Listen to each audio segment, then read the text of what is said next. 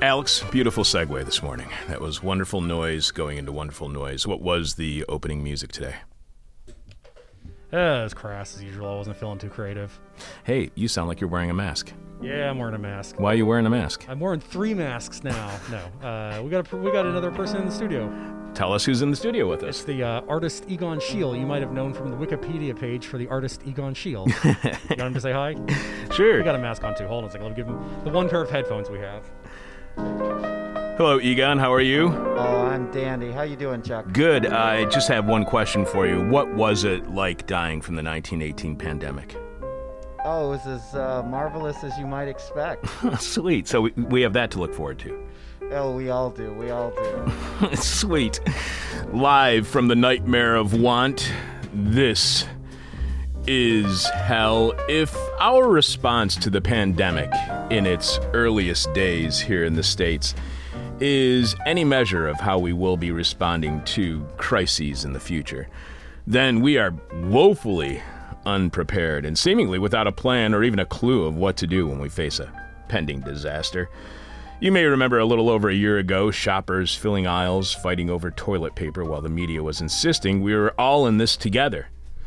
It seems in reality, before we're all in this together, we're actually all at each other's throats. But we all do not have the resources necessary to plan for a disaster. N- not all of us can afford an off the grid, self sustainable retreat complete with hydroponics for year round farming. And when disaster hits, it, it's the already most vulnerable the hardest. But who can think of those already marginalized when you're scrambling for your own life as a hurricane is about to make landfall or an environmental disaster is about to threaten your home and your family and your lives? For the already vulnerable, there is no retreat from disaster, whether it's climate change or the pandemic. And for those stuck in the county's jails and other prisons, there is no escape from disaster, as many are left trapped inside prison walls and the bars of their cells as disasters hit, left with little to no protection from the elements. We'll be discussing the intersection between mass incarceration and disasters like climate change and the pandemic in a few minutes when we speak with Daniela Ochoa Bravo, who wrote the In These Times article, When Climate Disaster and Mass Incarceration Collide Failed Responses to Environmental Disasters in Jails Are Gambling with Detainees' Lives. Daniela is a mixed media artist and writer based in Brooklyn who graduated from the New School with a major in global studies and a minor in ethnicity and race. Daniela is currently an editorial in- intern with In These Times. Follow Daniela on Twitter at Daniela Ochoa BR. Find out more about Daniela at our website, DanielaOchoaBR.com. Also, on today's show, we'll have the rest of your answers to this week's question from hell. We'll share with you what's happening on our Patreon podcast tomorrow, Friday at 10 a.m. Chicago time at patreon.com slash this is hell. And we'll tell you what's happening on This Is Hell next week. And of course, there will be a moment of truth with Jeff Dorchen. Producing is Alex Jerry as well as Egon Schiele. Alex, how has your week gone so far from behind that mask? Hey, uh, you say bona fides or bona fides when you say it out loud? Hmm. I think either one. It's like Caribbean and Caribbean, data and data, right? I think the either one.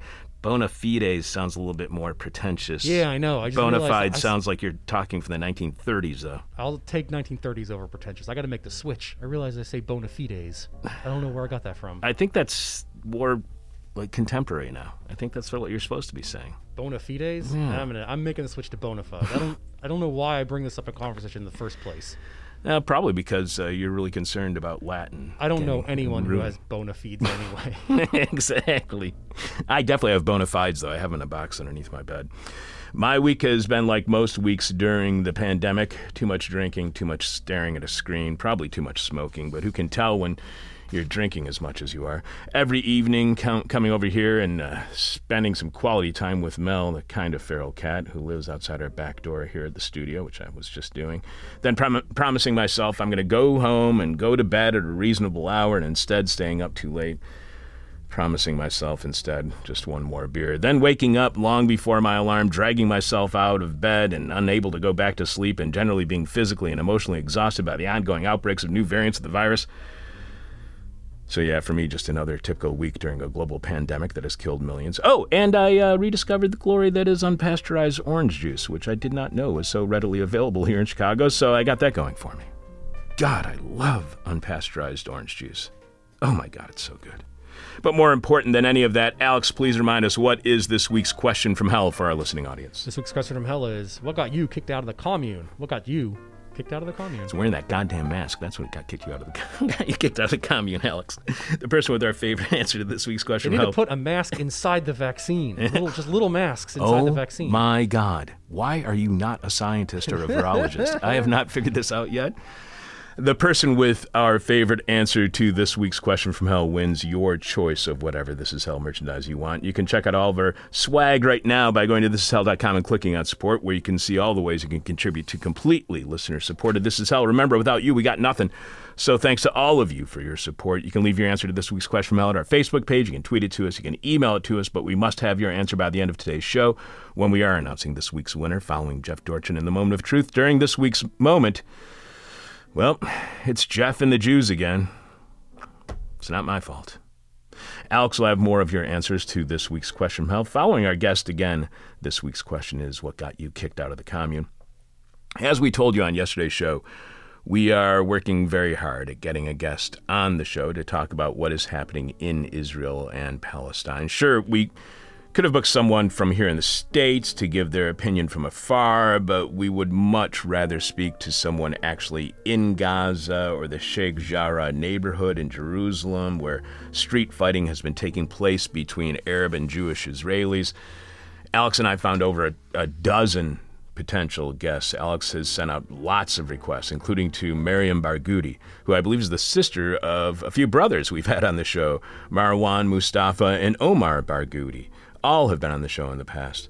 More on that later. And while Miriam could not do it, she sent us additional suggestions for possible guests, and we may have confirmed one. Who knows? Maybe by the end of today's show, we'll actually know who will be on to talk about what's taking place in Israeli Palestinian violence. So stay tuned in for that, as I believe Alex may actually be able to confirm a guest by the time our show is over.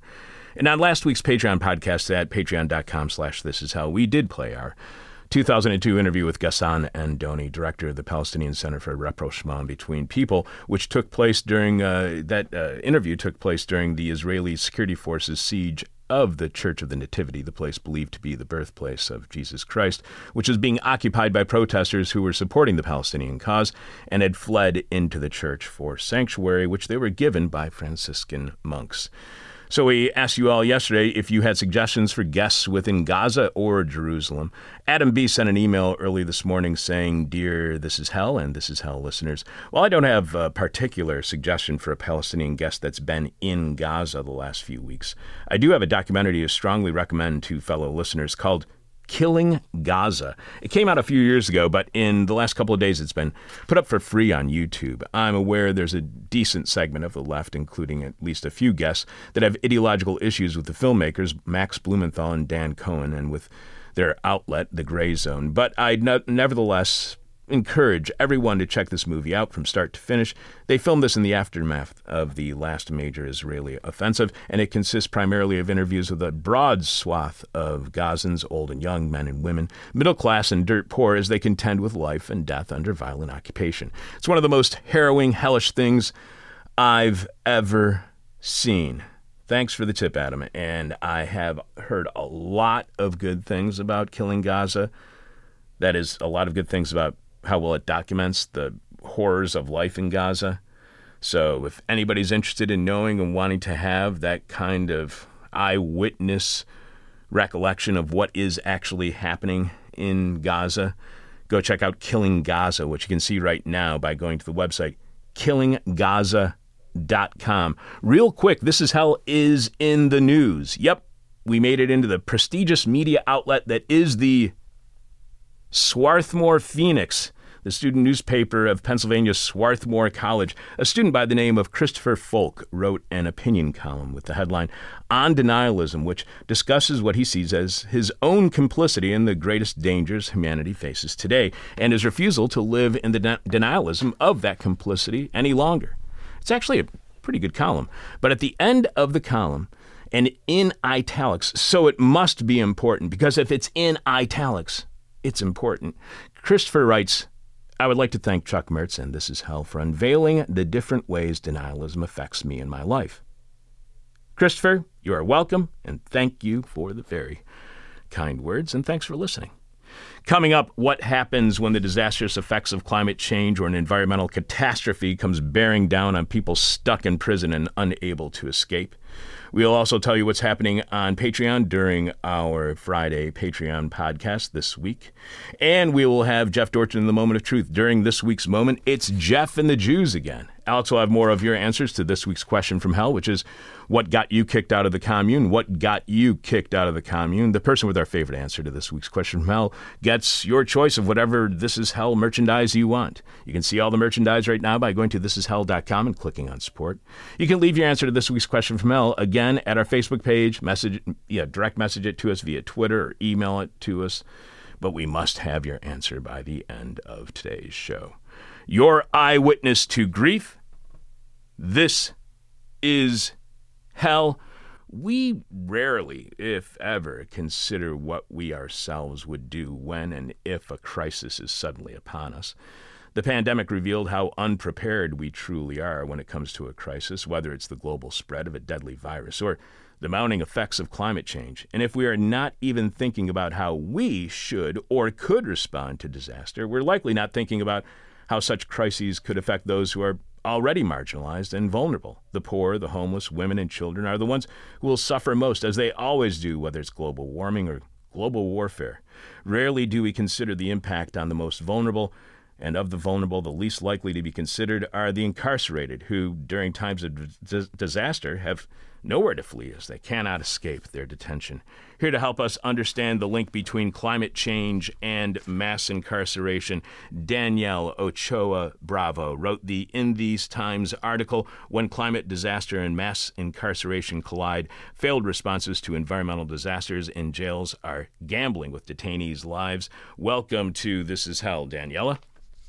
Thank you so much. It's great to have you on the show. Daniela is a mixed media artist and writer based in Brooklyn. She is currently an editorial intern with In These Times, and you can follow Daniela on Twitter at Daniela Ochoa BR and find out more about Daniela at her website, Daniela Ochoa BR. My first question for you, because I want to make sure that everybody understands this is a story not just about the incarcerated, but everybody who are made vulnerable by crisis. For those who may not have this concern for people who are incar- incarcerate, uh, incarcerated, why should those who are not incarcerated be concerned about the safety of prisoners or jail inmates?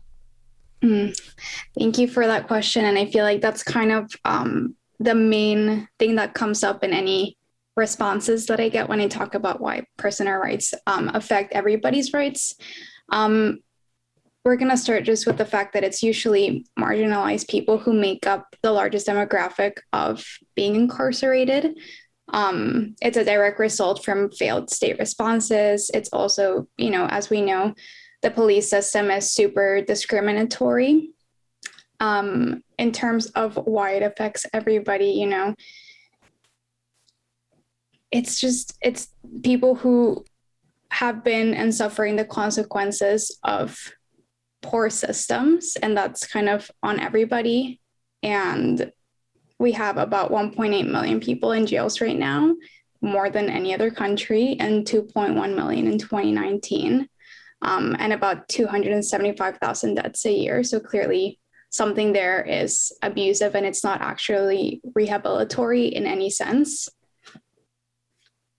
So, to what extent are prisons and jails unprepared for crisis because nobody's prepared for crisis with neoliberalism, or are jails even less prepared than the rest of us are? Because you know uh, our lives are so precarious right now. You know you can't sit down and think about a way in which you're going to protect yourself from climate change. So is that just indicative of our society in general, or is it even worse in jails and prisons?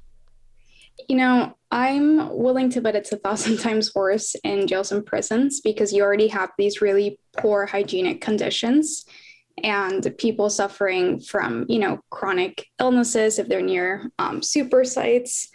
So you take that and then you add a climate disaster. And for example, in my in my article, I quoted FDOC um, FDOC slave, who really kindly spoke with me and talked about hurricane protection, which is an environmental disaster. And you get really horrible hurricanes down in the south, and they'll just put plywood. So at least you know typically for the average citizen it's you you have the right to kind of either be in your home maybe you can flee maybe a group of you and your family can find a way to leave the town or there's resources um, but these people cannot move. And so you have a horrible catastrophe and they put in plywood and it's not enough. So i i would be willing to bet that it's it's a lot different. It's you know you have people that are just in a room unable to leave catastrophes coming at them roads are closed and you know everybody's pointing the finger at the other person and nobody wants to take the charge or the blame for that. You just mentioned talking to FDOC slave, which was a pseudonym used by a prisoner, Florida Department of Corrections slave, a pseudonym used by a prisoner who was speaking with you. He was very concerned about his safety or any retaliation he might have for talking to you was it legal for him to talk to you? Because I don't understand. If it's legal for him to talk to you, then why would he be concerned about retaliation or safety?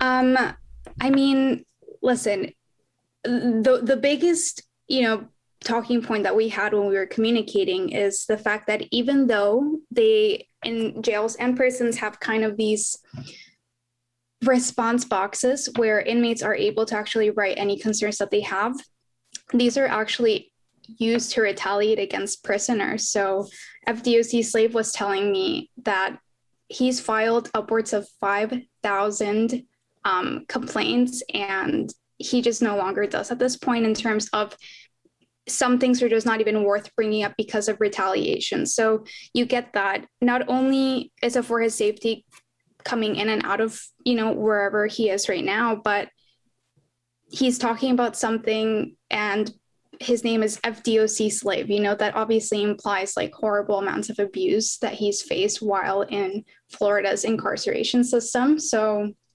I would not be shocked if further retaliation kind of came out of him speaking with me or speaking with the Florida Prisoner Solidarity Group, who, you know, it's they're active, you know, abolitionists. So the DOC is not going to be happy about any of that.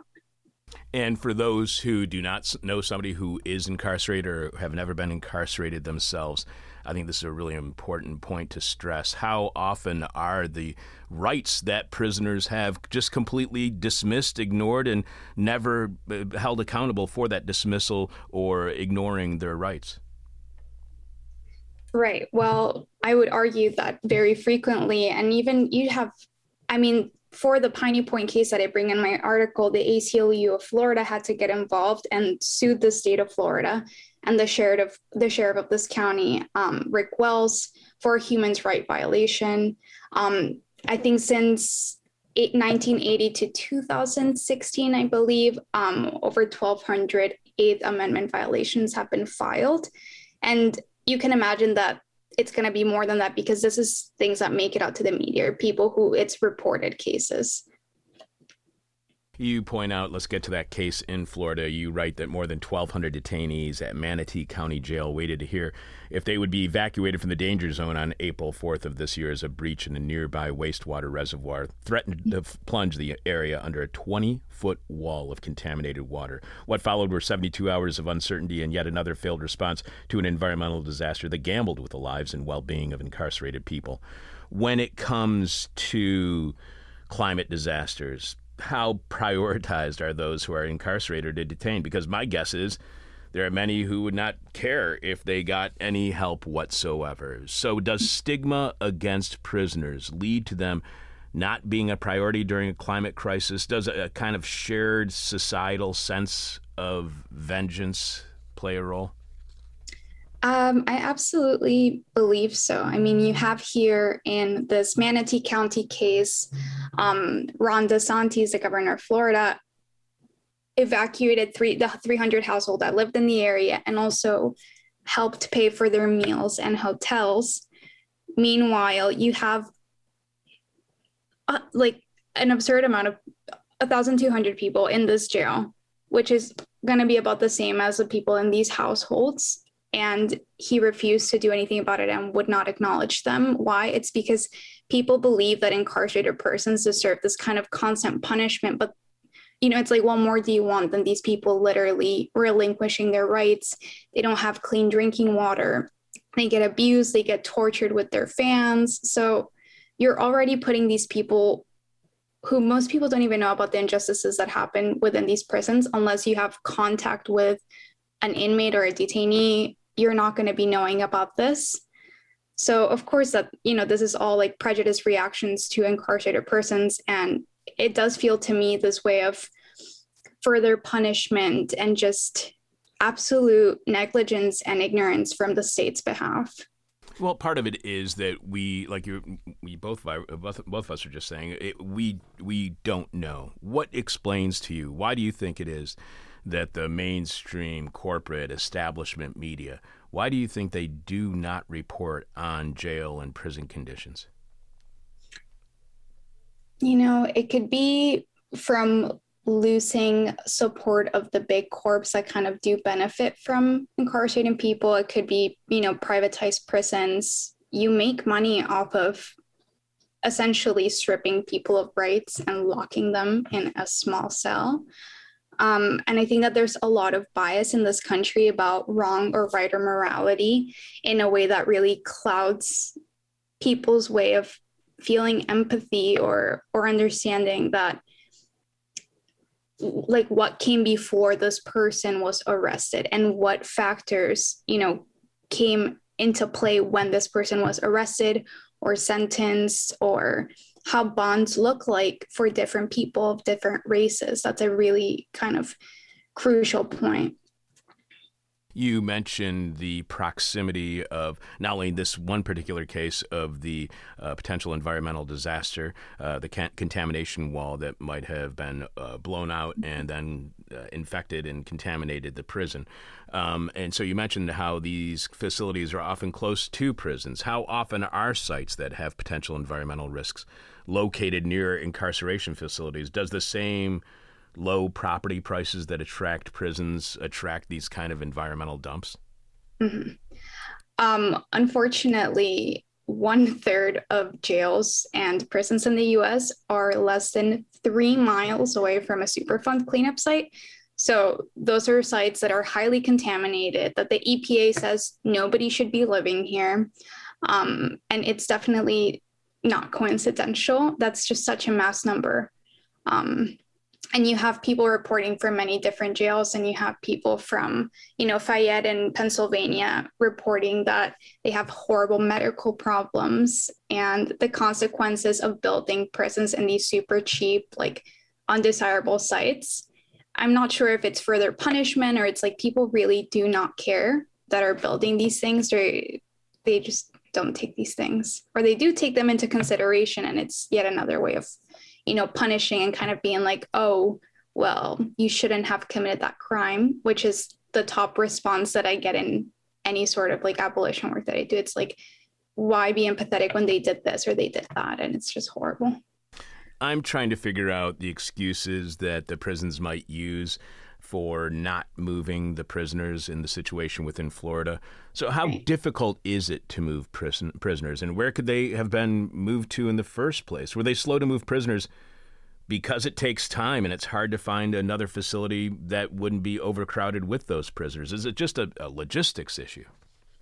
You know, I don't really buy any sort of overcrowding complaints because on Manatee County site's website, their limit, their capacity is at 900. And right now they have 1,200 inmates. And they were also crowding people in cells. So the prisoners in the Manatee County case that were evacuated was 267 prisoners were, I mean, sorry, detainees. Um, this is a jail, were moved to Polk County Jail in Florida. And there's a lot of nearby jails. And I mean, you even have Jacksonville, you have Orlando. You can move, you can distribute people in a case of emergency. What's going to be much worse is had that county flooded with the 20 foot, you know, radioactive water flood, you would have had a thousand dead bodies on your hand or a thousand people who would have had health conditions for the rest of their lives. By early morning of April 4th, the sheriff had crammed as many inmates as possible into the second floor's cells. They evacuate everybody from the first floor. They cram everybody upstairs. They've already boarded up this facility, so there's very little ventilation. You can't see outside. People are in this big boarded up box.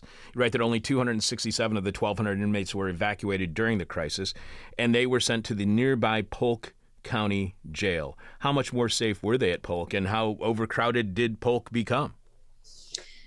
You know, I'm actually not sure about the Polk County jail numbers, but I think it's safe to say that Florida has one of the worst uh, prison and jail systems in the country, and they're known for overcrowding. And especially during COVID, you have an excessive amount of people in these six by eight foot cells. So, whereas typically it should be two, I was hearing from DOC, FDOC slave that you had just like sardine packed cells during COVID. So I can imagine that it was a similar situation at Polk County Jail, but that was already what was happening at Manatee County Jail and in other Florida detention centers.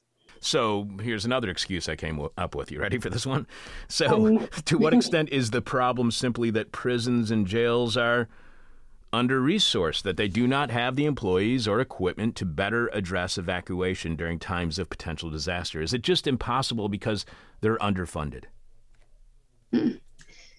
I mean, I just have a very hard time advocating for the funding of prisons and jails when I just don't think that they should exist. Um, so, yes, they are underfunded, but at the same time, you know, it's like such few people are advocating for the rights of prisoners just on some sort of like ego morality high that, you know, some get. But so you also mentioned that uh, lawsuit against the sheriff of uh, Manatee County, Rick Wells. To what extent are prisons, our jails, uh, and the sheriff, how much are they held accountable for their treatment of detainees in the face of climate disaster? Can they be held criminally responsible, or are they only susceptible to civil suits? Because I'm wondering how much they acted irresponsibly because they're not held responsible or accountable for actions that can lead to the deaths of pri- prisoners or inmates in custody, that they know that they have impunity. So, to what extent can prisons and sheriffs, jails,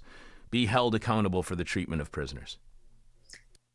I think legally, quote unquote, if we're talking about legal state wise punishment, it's really rare that you'll see any. Um, unfortunately, I, you know, I did a lot of research for this article um, just about past reactions, past punishment, like how, you know, you, you you you hear things and you read things and you see things and you're like how is somebody not getting blamed for this? Why are these stories just reported and dropped? And it's because, again, these people just kind of essentially believe the same things and they all kind of help each other cover their own tracks. And no names of Department of Corrections officers are leaked when you hear about somebody who died um, from, you know, temperature related conditions or from disease. It's always, you know, prisoner name, but it's never who was there who is kind of at fault for this.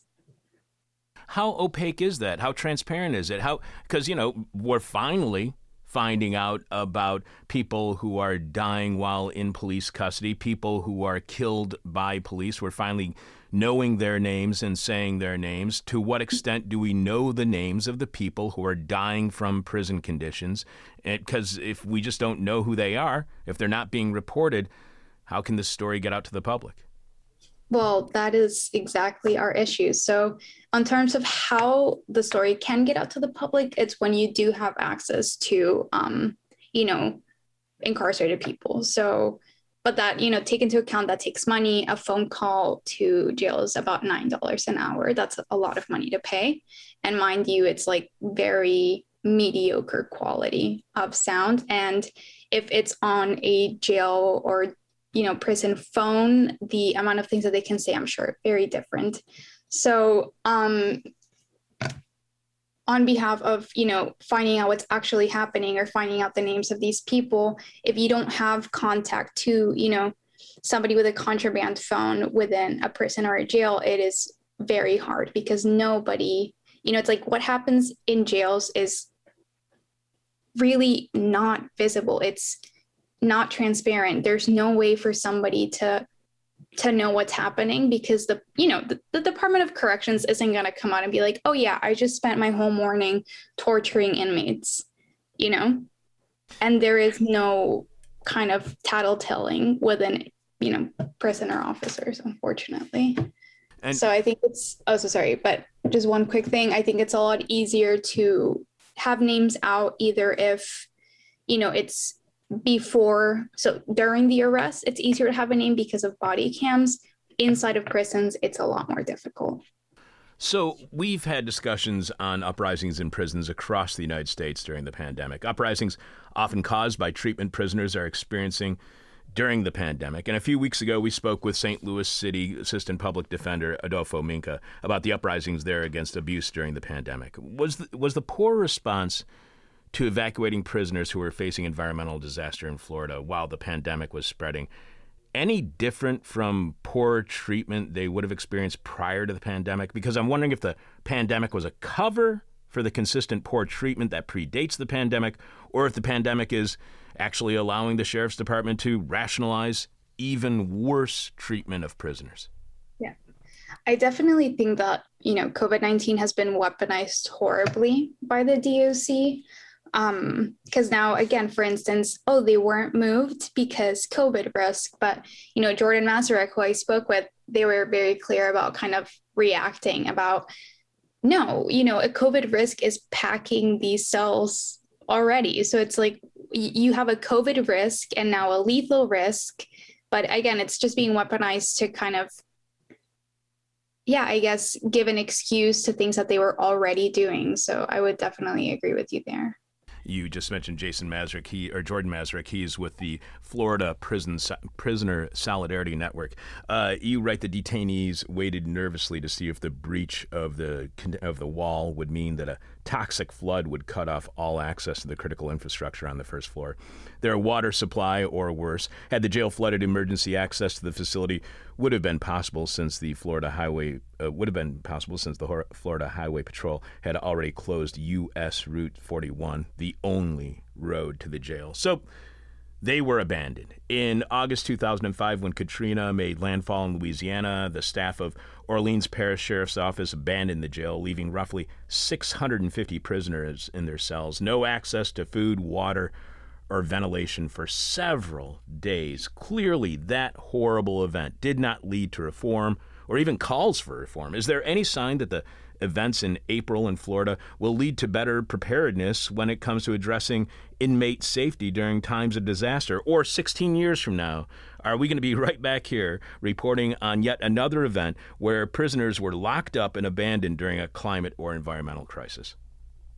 You know, I'm I want to be hopeful really badly when it comes to this because it's something that I am really, you know, passionate about, but I do not think that the April event in Florida, you know, it, it's those things that they're in the news, they're in local news. So not much, you know, national coverage on it. So I'm very glad that, you know, and this Times picked up the story, but it gets coverage for about a week and then the lawsuit is dropped and, you know, people return to their lives and, you know, radioactive water was pumped into Tampa Bay. So now the story moved to just environmental disaster. So I think people have a very hard time if you're not you know involved in organizing or activism to push for these stories to really be broadcast. And if you're just seeing like a little headline on a smaller journal once you know every couple of months you might think that it's not that severe. But it's like these people are still there. And this could have been like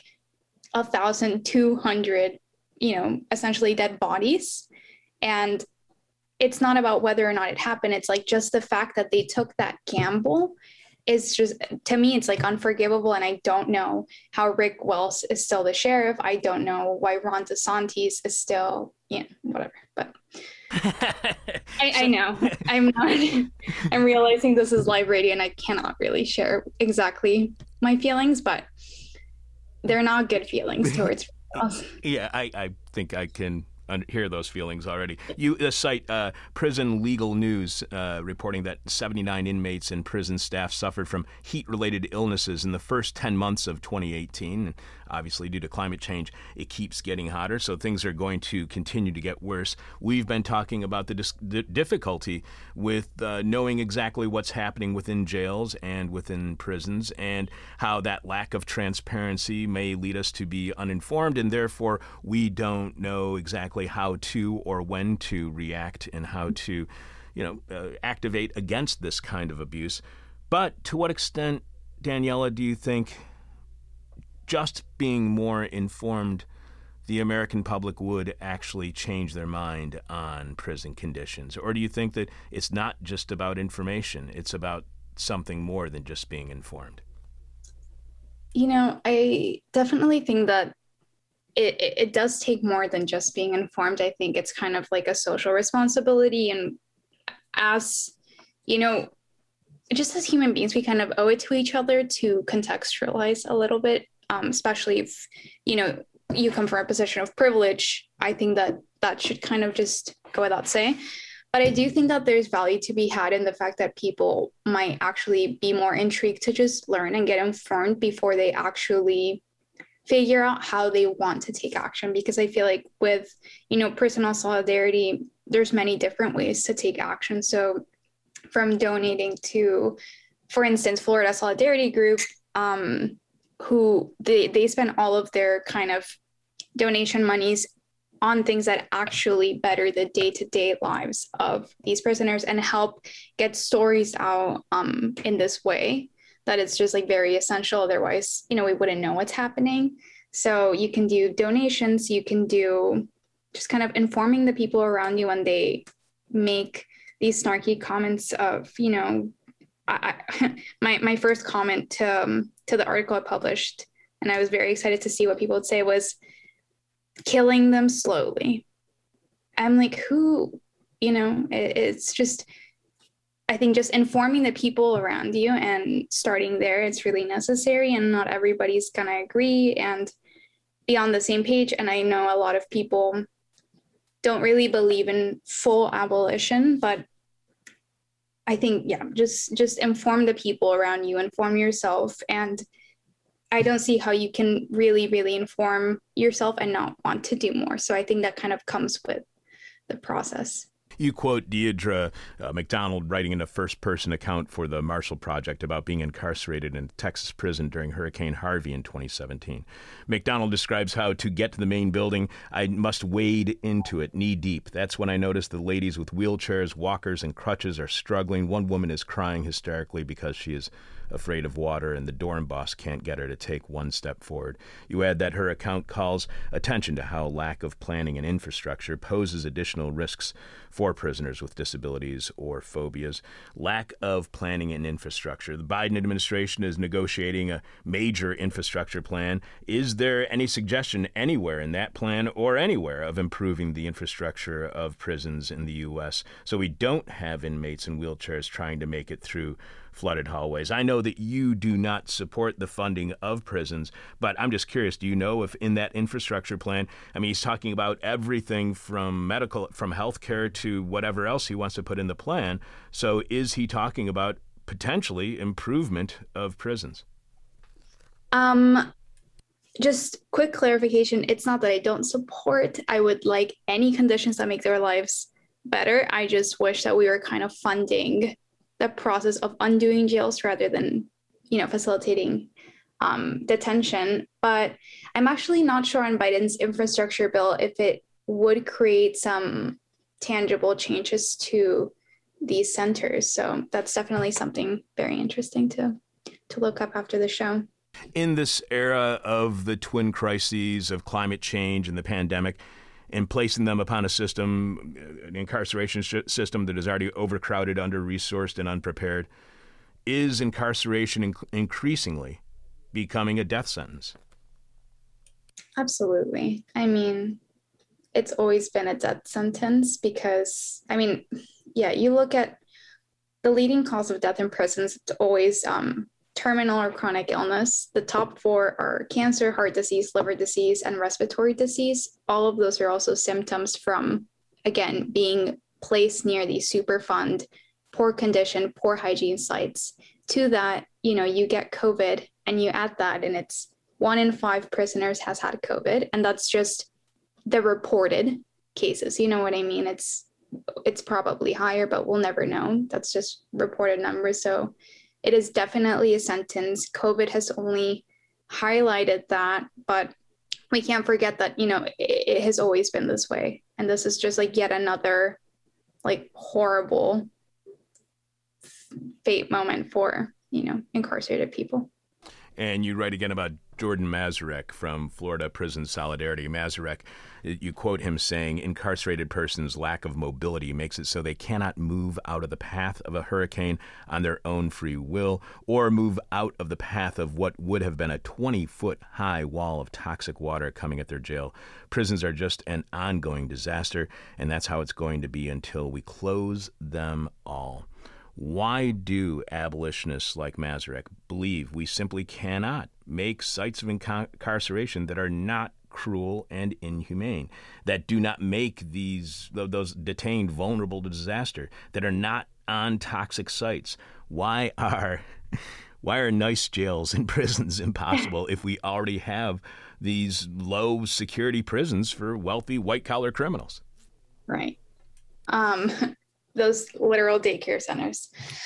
Um, I, you know, one, I think you cannot kind of strip somebody of their rights and have that be ethical. I'm also just conflicted on how, you know, you force somebody to grow up under certain conditions their entire lives and you know the system is racist it's ableist it's classist and then on top of that you you take the people who's had it the hardest and you kind of make it so that there's a direct pipeline for them to be imprisoned. So I, I i don't think that there's like any sort of ethical like withholding of people. And you know a, lot of people also do lose their lives um, to incarceration. So i think it stems from that that there's just you know no no no ethical yeah you can't say i'm going to lock you up in the cell deprive you of like clean drinking water ac um, like connections from the outside i'm going to sit here and i'm going to torture you but it's we're going to make it ethical that's that's like you know mutually exclusive i think Jailson. I do too. One last question for you. We have been speaking with mixed media artist and writer based in Brooklyn, Daniela Ochoa Bravo, who wrote the In These Times article When Climate Disaster and Mass Incarceration Collide. Uh, you can follow Daniela on Twitter at Daniela Ochoa BR, and you can find out more about Daniela at her website, DanielaOchoaBR.com. One last question for you, Daniela, and I promise we do this with all of our guests. Our final question is the question from hell, the question we hate to ask, you might hate to answer, or our audience is going to hate your response.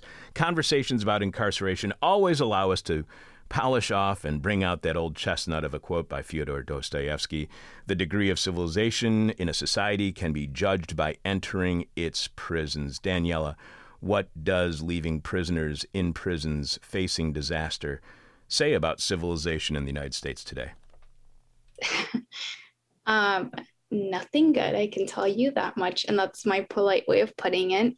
You know, I think that the US is and um, I mean, I mean, I feel like I can say this, but it's like a failed state essentially from every aspect you look at it. And you can see that in the reflection of we have, I think, the most inhumane, and not that any can be humane, but it's like the lowest of the low um, jails and prisons in this country. And they are not rehabilitative centers whatsoever. It's essentially a death sentence. Daniela, thank you so much for being on our show today. Uh, congratulations on your position and good luck at in these times. Everybody should be following Daniela on Twitter, Daniela Ochoa BR, and make sure you check out her writing at Danielle Daniela Ochoa BR.com. Thank you so much for being on our show and enjoy, enjoy enjoy your weekend. Thank you, and likewise. Thanks. If you like what you just heard, please show your support for completely listener supported This Is Hell by going to thisishell.com and clicking on support to see all the ways you can contribute to This Is Hell, including all of our merchandise and a direct link to our weekly Patreon podcast, which you can s- subscribe to now by going to patreon.com slash this is hell. Speaking of which, keeping it real, real deep in debt since 1996. This is hell. And if you want to help us climb out of that debt, you can subscribe to tomorrow's Patreon podcast at patreon.com slash this is hell. Become a subscriber to This Is Hell on pa- Patreon and get exclusive access to our weekly Patreon podcast, which streams live every Friday at 10 a.m. Chicago time and is podcast at the same place shortly after.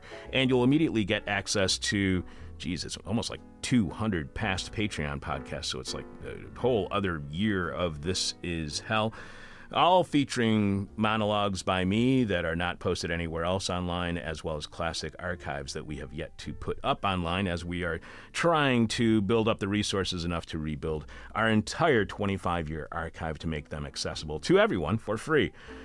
But on this week's Patreon podcast, which is happening tomorrow, we've, we've all heard the Gil Scott Heron classic, The Revolution Will Not Be Televised. The lyrics are a bit dated with references to Search for Tomorrow, Hooterville Junction, Bullwinkle, Spiro Agnew, and Xerox. By the way, did you know that what's left of Xerox is a company with the most made up word for a, a company name ever?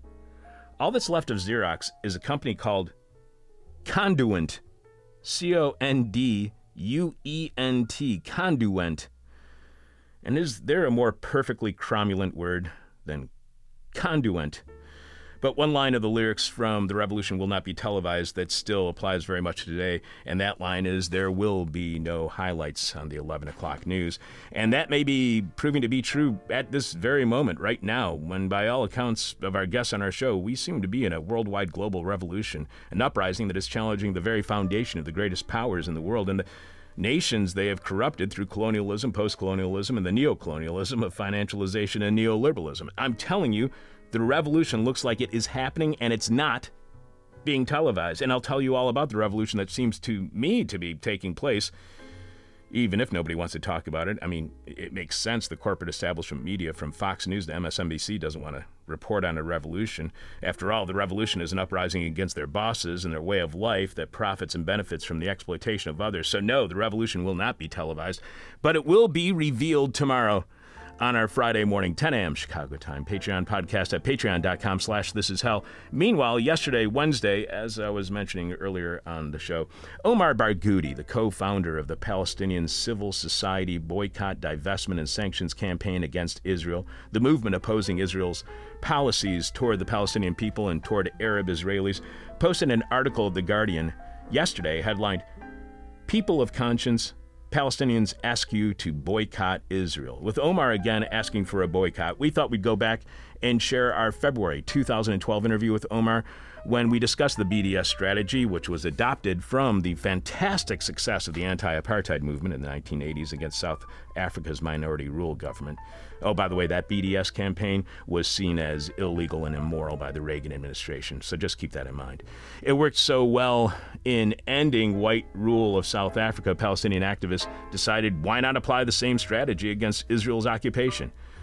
So, Omar Barghouti is also a founding member of the Palestinian Campaign for the Academic and Cultural Boycott of Israel, and he wrote the book on BDS titled BDS: The Global Struggle for Palestinian Rights. So tomorrow on Patreon on the Patreon podcast of This Is Hell, patreon.com slash this is hell beginning at 10 a.m. Chicago time Friday, post, posted at the same place shortly after.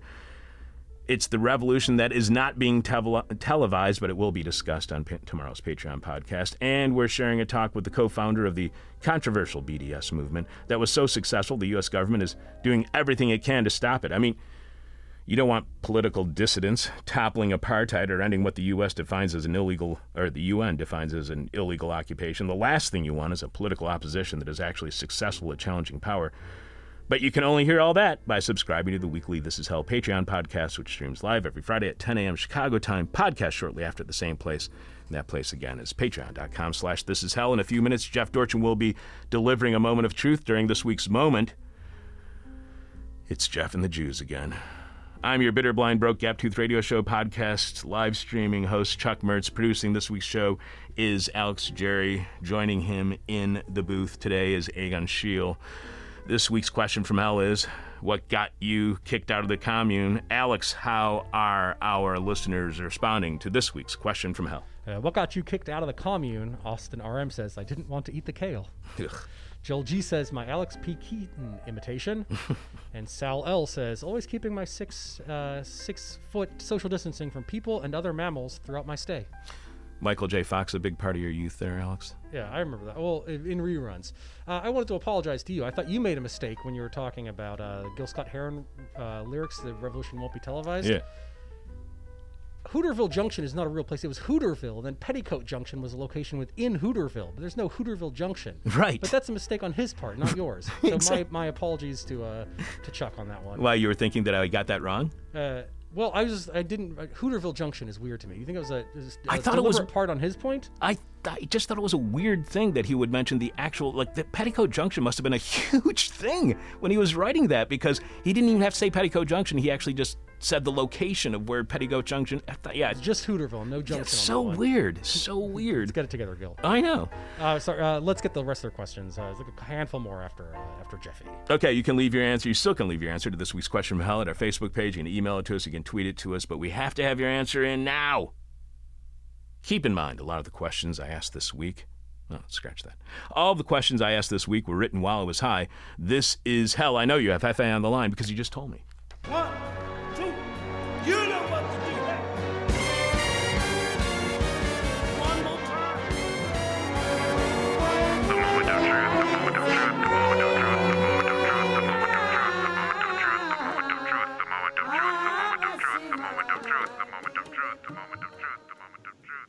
Pity the Jew.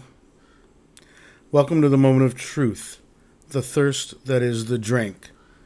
I am a Jew, and all I ask is your pity. Let me tell you my sad tale. The current events in Israel have a slightly different resonance this time around, even though they appear to be more of the same. The attacks by various organs of Israeli ethnic oppression against the occupied Palestinian population in the current month of May have killed and destroyed more than human beings and property. They have pushed the myth of Israeli self defense off the chessboard of reasonable narratives. It was already teetering on the edge, but they slammed their fist on the table just one time too many. Netanyahu is the perfect monster to preside over this especially significant iteration of ethnic cleansing of the land the Israeli government occupies. His motive is obviously to keep himself out of jail and in power, just as his U.S. doppelganger Donald Trump's motive was for everything he did while president, and for that matter, all he's continued to do after. Netanyahu's amoral reasons for his immoral actions, tolerations of abuse, and policy orders have torn off the disguise of statecraft and burned it, displaying the pure barbarism under all the talk. This is not an endorsement of attacks against Israelis or anyone else, nor is it intended as an excuse for such. This is a straightforward polemic against an occupying government terrorizing part of its population. But it is also a plea for pity. You must pity me. No, I haven't been forced to leave my home, nor has it been bombed, nor have any of my friends, neighbors, or relatives been tear gassed or beaten by the IDF or the Israeli police. I'm not even one of the Israeli Jews who protested early on to try to prevent violence getting to the point where Hamas was launching rockets at Tel Aviv. Those Jews were beaten and arrested as if they were in a U.S. city marching for Black Lives to Matter. You should pity me because I have Jewish friends and relatives, some of them even politically sympathetic, and I've noticed that a few of them, even the non rabid propaganda parrots, still believe a few old tales. One is that there were no Arabs already living in Palestine before 1948, or if there were, they were Bedouin, nomadic herdspeople in tents. Otherwise, just wasted desert. No one was exploiting to its greatest potential. There was no removal of Palestinians from their towns, their homes, because there were no such stable habitations. Never mind that Bedouin are people too, But the story that, all unawares and innocent, noble and peaceful, the newly established Israel had to fight for its existence against outside enemies coming into its borders from its anti Semitic neighbors is a fabrication. Palestinians were removed from their homes by Israeli military violence, and those homes were then usurped by Jews, and those Palestinians became refugees. And I don't contend that everything that came afterwards was a consequence of that but it certainly does correlate historically when considering a series of subsequent nightmarish events. I've spent the past few weeks reading the books of, learning about, and eventually meeting a poet named Naomi Shihab Nye. She lived the early years of her life in St. Louis, Missouri. Then, in the 1970s, when she was on the cusp of adolescence, her Palestinian father, who'd been lucky enough to be able to flee to the U.S. instead of into a refugee camp, brought Naomi, her brother, and her very white mother back to Jerusalem because he wanted to see his mother again and wanted his family there to meet his U.S. born offspring. Naomi is best known for her poetry, but in her semi autobiographical young adult novel, Habibi, about those years she lived in Jerusalem, she speaks plainly and soberly about the violence her grandmother and those around her suffered due to Israeli policy toward the Palestinians. And I want those Jews intransigent in their denial of reality to read Habibi and to meet Naomi. I want to say to them, look, this is Naomi Shihab Nye.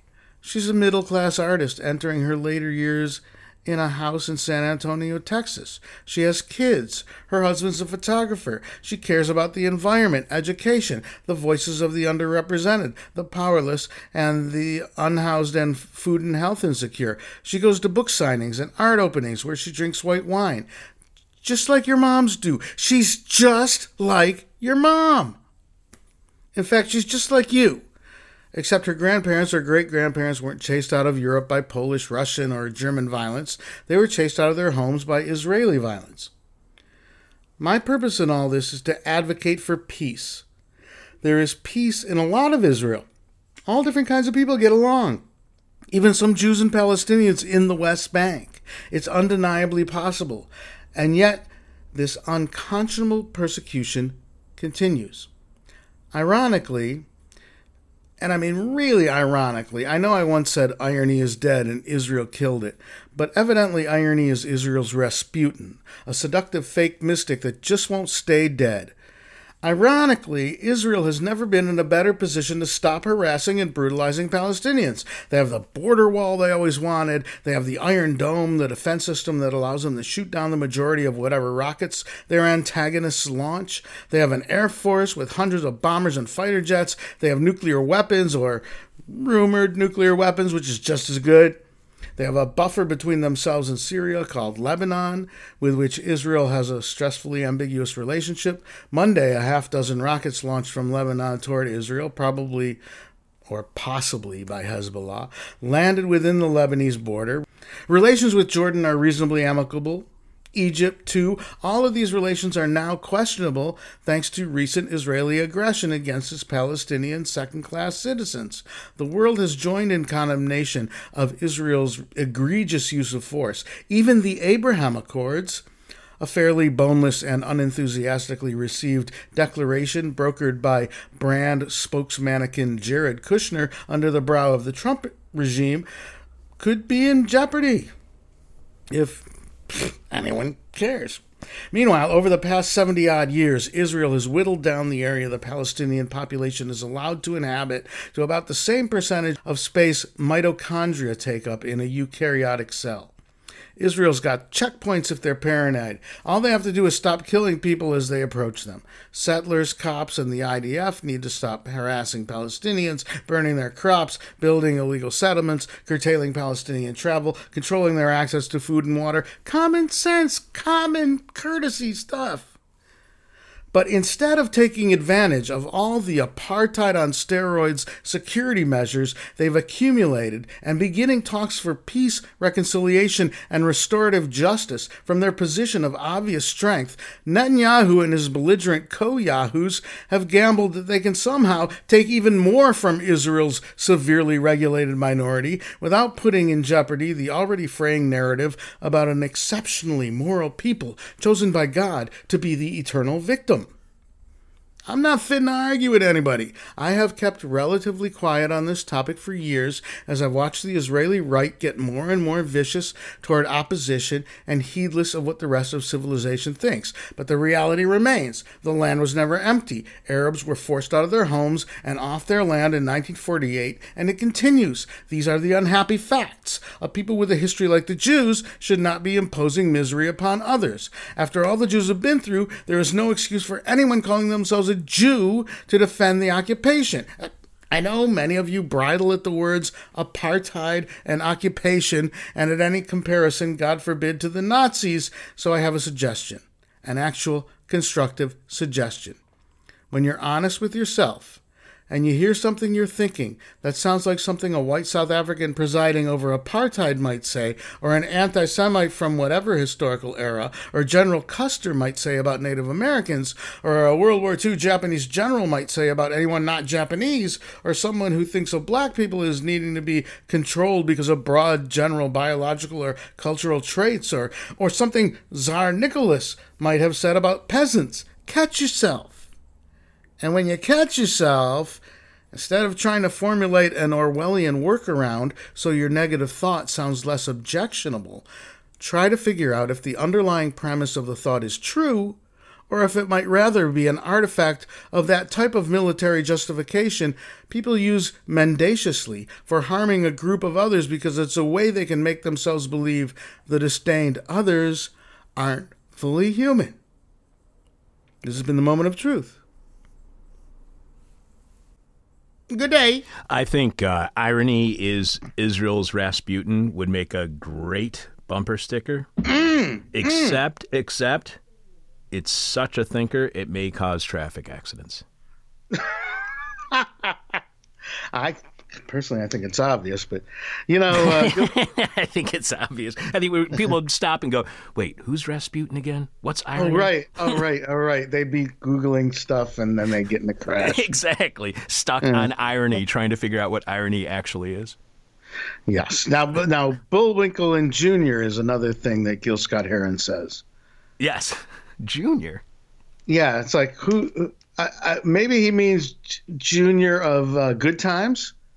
Uh, I think it's too. I don't know. Or isn't there? JJ. JJ's real name was Junior. Right, but isn't there? Full name, Ju- whatever, not even real name. Another name. There's a junior who was like a country singer on Hee Haw.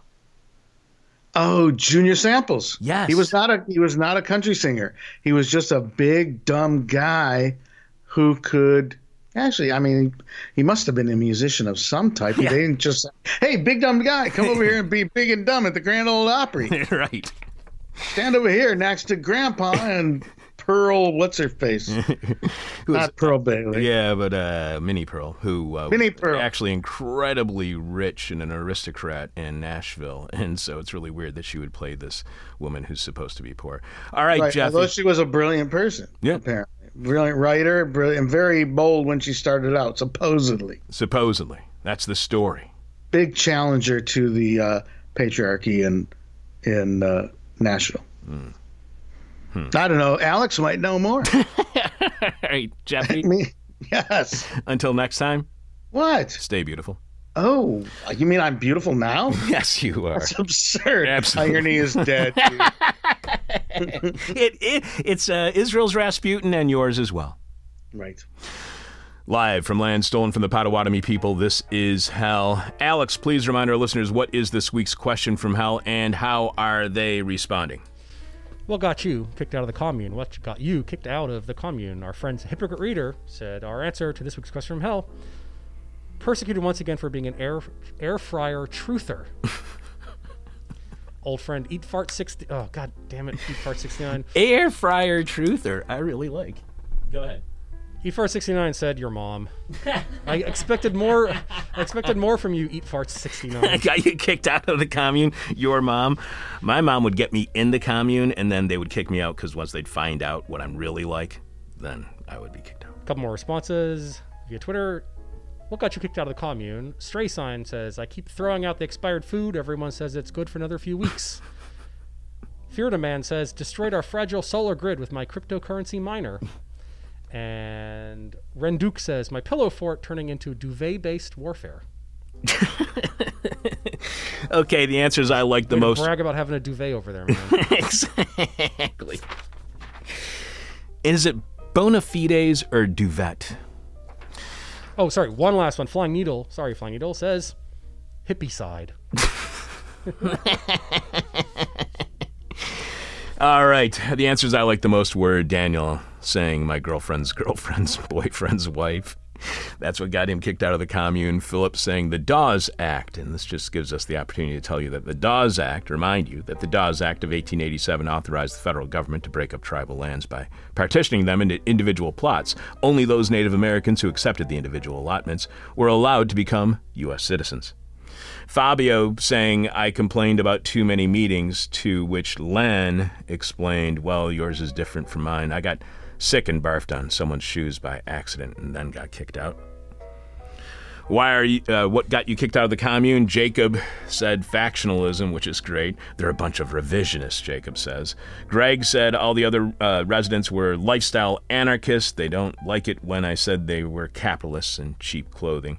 Adam had a great answer. Nobody there wanted to admit being an open, full fledged member of a commune meant being a communist. It's like those guys who get offended when you call that shoulder bag they carry everywhere a purse. Own it, you damn commies. That makes this week's winner. Alex, any that really stuck out to you? Because I know one that really did. Dawes Act was pretty good. Dawes Act is really good.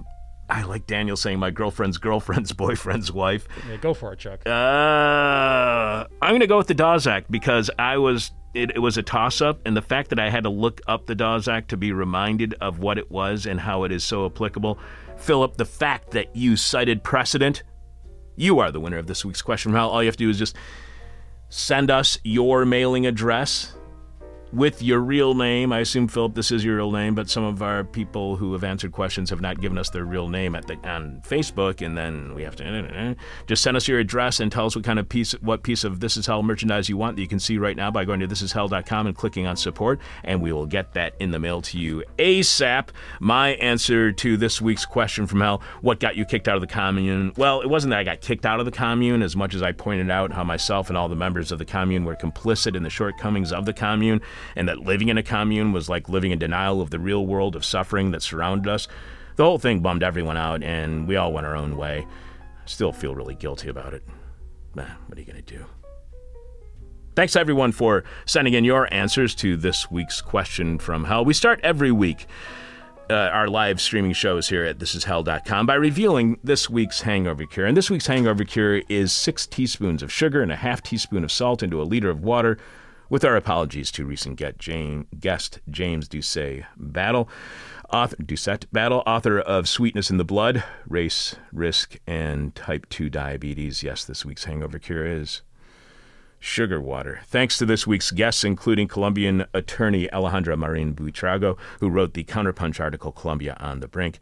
Also, thanks to Yanina Hirth and Marcus Ryan, co authors of the article Algorithmic Assembly Lines. You can find the article and more about the Transnational Institute at tni.org. Yanina and Marcus are members of the Transnational Information Exchange Network, a global grassroots network of workers active in workplaces and communities. And you can learn more about the Transnational Information Exchange at tie-germany.org. Thanks to yesterday's guest, religious studies scholar Rebecca C. Bartel, author of Card Carrying Christians, Debt and the Making of Free Market Spirituality in Colombia. Follow Rebecca on Twitter at Rebecca Bartel20. And thanks to today's guest, mixed media artist and writer Daniela Ochoa Bravo, who wrote the In These Times article When Climate Disaster and Mass Incarceration Collide. Follow Daniela on Twitter at Daniela Ochoa BR and find out more about Daniela at DanielaOchoaBR.com. Thanks to Alexander Jerry for producing. Thanks to Egon Schiele for being here today. Thanks to Richard Norwood and Jess Lipka for running the board this week and everything else they do for the show. Thanks to Jeff Dorchen for the moment of, of truth and Ronaldo Magaldi for this week in Rotten History. And special thanks to Theron Humiston because if it was not for Theron, we would not have been able to do a couple of the shows this week. So thank you, Theron. Talk to you tomorrow on Patreon at patreon.com slash this is hell when we will be playing our 2012 interview with BDS co-founder Omar Barghouti, who is again asking for the boycott, divestment, and sanctions against Israeli policies towards the Palestinian people as well as Israel, or Arab Israelis.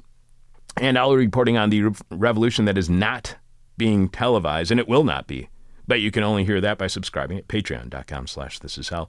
I'm your bitter, blind, broke, gap-toothed radio show podcast live streaming host Chuck Mertz. Producing today's show is Alex Jerry with the assistance of Egon Schiele. There's only one way to get over all the problems that we've introduced to you on this week's shows. That's by sitting down in the lotus position, turning your palms towards the sky, focusing on that burning white dot in the middle of your forehead, and saying the simple words, Everybody's stupid. My demon is on my butt. Ah. My demon talks to me in profanity like a sailor. And my demon tries to knock me down. And my demon tries to put me on a hell ride. Thank you for listening to This Is Hell. For more interview hell and to support the show, visit thisishell.com.